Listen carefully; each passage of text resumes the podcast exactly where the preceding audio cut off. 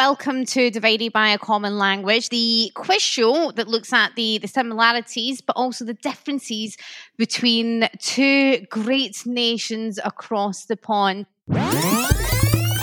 Psycho killer, qu'est-ce que c'est? Fa fa fa fa fa fa fa fa fa fa better. No. What was the question? We will claim Florida Man, but we are not claiming Joe Exotic. Purple bugler alarm.